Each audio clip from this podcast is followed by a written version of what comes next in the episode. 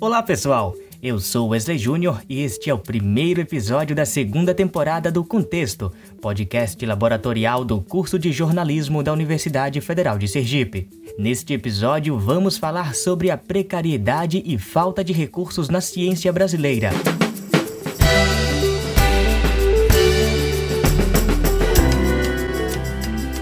Pandemia da Covid-19 destacou a importância da ciência para a sociedade e mostrou como as iniciativas de divulgação científica são necessárias para facilitar a troca de conhecimentos.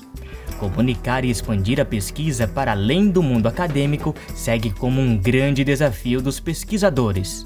Apesar do corte de verbas para a ciência em todo o Brasil, os cientistas e as universidades públicas brasileiras se sobressaíram nesse momento tão delicado da Covid-19 e realizaram um importante trabalho.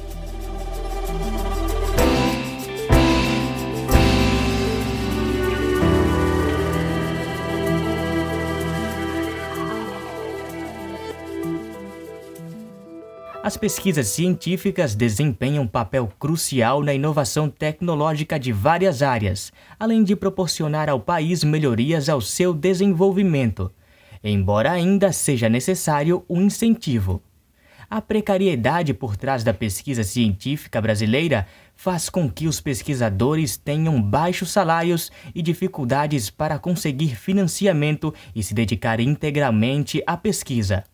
A seguir, você vai ouvir o relato do estudante de farmácia e voluntário do PIBIC, Programa Institucional de Bolsas de Iniciação Científica do Laboratório de Migração Celular, Marcial Sales, falando sobre os seus problemas com a falta de recursos e os equipamentos defasados em suas pesquisas científicas. Ao meu ver, um dos principais problemas enfrentados na produção de pesquisa científica no Brasil atualmente é a falta de recursos e a imensa burocracia existente para o desenvolvimento científico no país. Assim, há dificuldades para se conseguir financiamento nessa área, principalmente devido aos cortes na educação e na ciência que vem ocorrendo nos últimos anos, em que acarreta uma maior dificuldade de alunos conseguirem uma bolsa de pesquisa, por exemplo, levando à diminuição do interesse desse aluno pela pesquisa isso gera consequências não só a curto, a curto prazo, mas também a longo prazo. Para Marcial, a aproximação entre a população e as empresas privadas seria um fator importante para a valorização da ciência. Acredito que o que ajudaria a mudar essa realidade para melhorar e encorajar as pesquisas brasileiras seria promover uma maior aproximação entre a população e as empresas privadas com as universidades públicas e também outros centros de pesquisa pois com esse diálogo é possível haver um maior reconhecimento e valorização da ciência brasileira. O estudante pontua também sobre a necessidade de investimento e a constante diminuição de verbas que não ajuda na valorização da ciência. Nós, estudantes e pesquisadores, ficamos meio que de mãos atadas, sem ter muito o que fazer. Mas acredito que uma forma de minimizar isso é buscar aumentar a valorização e o reconhecimento da ciência enaltecendo as pesquisas científicas, disseminando informações verdadeiras, tentando combater fake news, para que todos saibam dos benefícios da ciência para o desenvolvimento e também o crescimento do país. O professor e coordenador de Bioquímica Clínica da Universidade Federal de Sergipe e um dos destaques no combate ao coronavírus, Dr. Lisandro Pinto Borges, que atuou realizando testes sorologia, RT-PCR e foi responsável pelo processamento das amostras, explica um pouco pra gente sobre o retrocesso da pesquisa e a dependência do Brasil em relação aos outros países. Nos últimos 15, 20 anos, houve um retrocesso da pesquisa no Brasil e a fuga de cérebros, onde normalmente pesquisadores de renome, pesquisadores que querem trabalhar uh, com qualidade e não veem o recurso chegando para suas pesquisas, estão se evadindo para outros países, principalmente o Canadá, que tem acolhido bastante pesquisadores brasileiros, e outros países na Europa, também Portugal, Espanha em Inglaterra. Com isso, nós temos então uma redução da massa pensante na área da pesquisa, visto que não há incentivo para que eles conduzam suas pesquisas com qualidade, e temos um sucateamento das universidades públicas e federais. Isso gera um atraso do Brasil perante os principais players no mundo.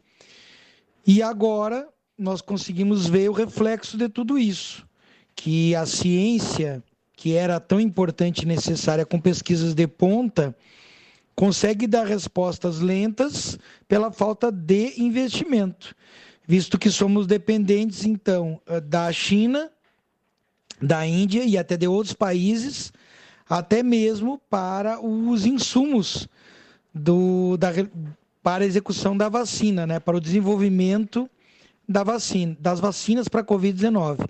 Temos excelentes pesquisadores que estão trabalhando na vacina, mas já atrasados perante o mundo, já que não há pesquisas uh, investimento de pesquisas, melhor dizendo, nessa área. Para Lisandro, sem o incentivo para os pesquisadores, ocorre uma grande redução da massa pensante na área da pesquisa, além de gerar um atraso ao Brasil comparado aos outros países. Então, com boa vontade, conseguimos com pouco fazer muito. E um exemplo aqui em Sergipe, a Força Tarefa Covid-19, na Universidade Federal de Sergipe, que desde abril, já publicando mais de 16 artigos científicos internacionais, trabalhando para a sociedade sergipana. Continuamos trabalhando, mostrando que mesmo com a escassez de recursos, conseguimos ah, desenvolver um trabalho que reverbera né, na sociedade com muito pouco. Basta a boa vontade e o incentivo dos outros órgãos de fomento. E é o que a gente sempre fala: sem recurso não há pesquisa. Com recurso, conseguimos fazer muito com pouco. E continuamos trabalhando para debelar o SARS-CoV-2 para vencermos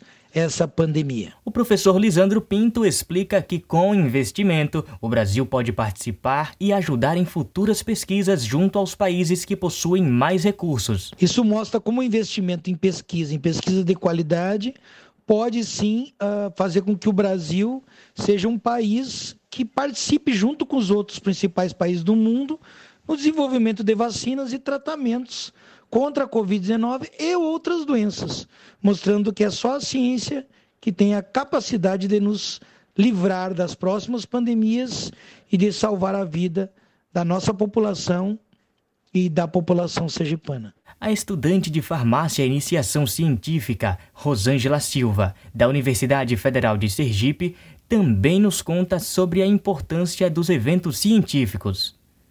Rosângela, que já viajou para vários eventos e congressos e possui uma página chamada Petite Science, mostrando a ciência e os cientistas para o mundo. Para mim, a importância dos eventos científicos é que é um momento que a gente consegue ter contato com outras pesquisas, abrir um pouco a nossa mente, ver outras possibilidades que a gente não é, pensaria sozinhos. Outra parte dos eventos científicos é que dá para fazer bastante networking, que é contato com outros cientistas que podem fazer, por exemplo, análises, pesquisas em parceria, é, fazendo algo muito maior do que você poderia fazer se fosse somente no seu laboratório. Rosângela fala que os eventos a ajudaram no estudo das suas pesquisas e a conhecer outros cientistas.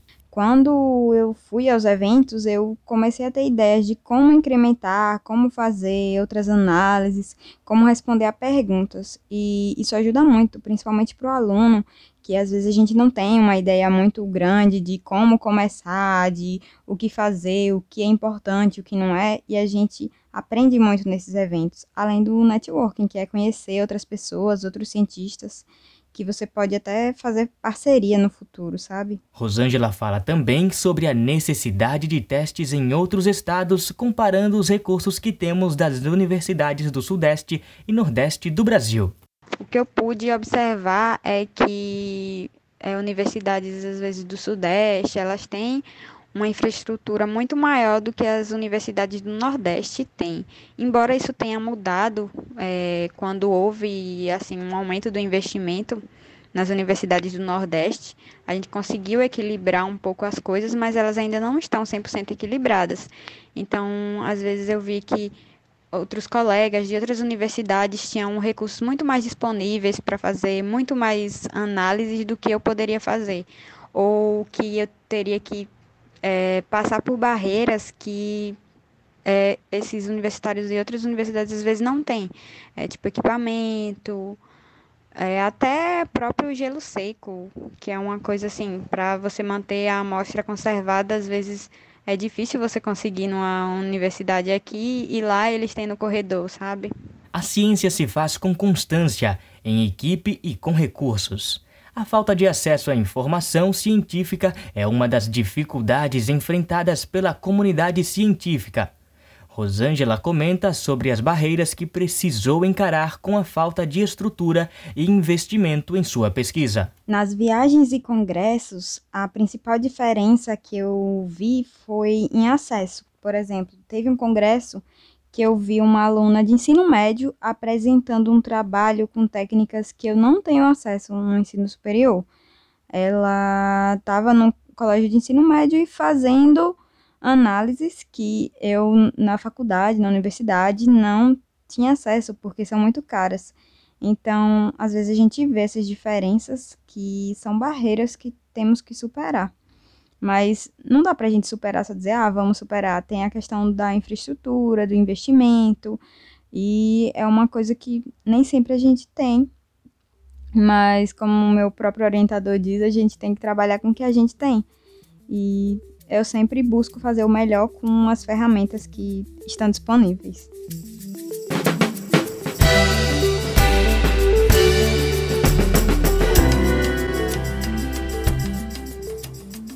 Esse episódio foi produzido por Cláudia Porto, editado por Leandro Santana e narrado por mim, Wesley Júnior. Até mais!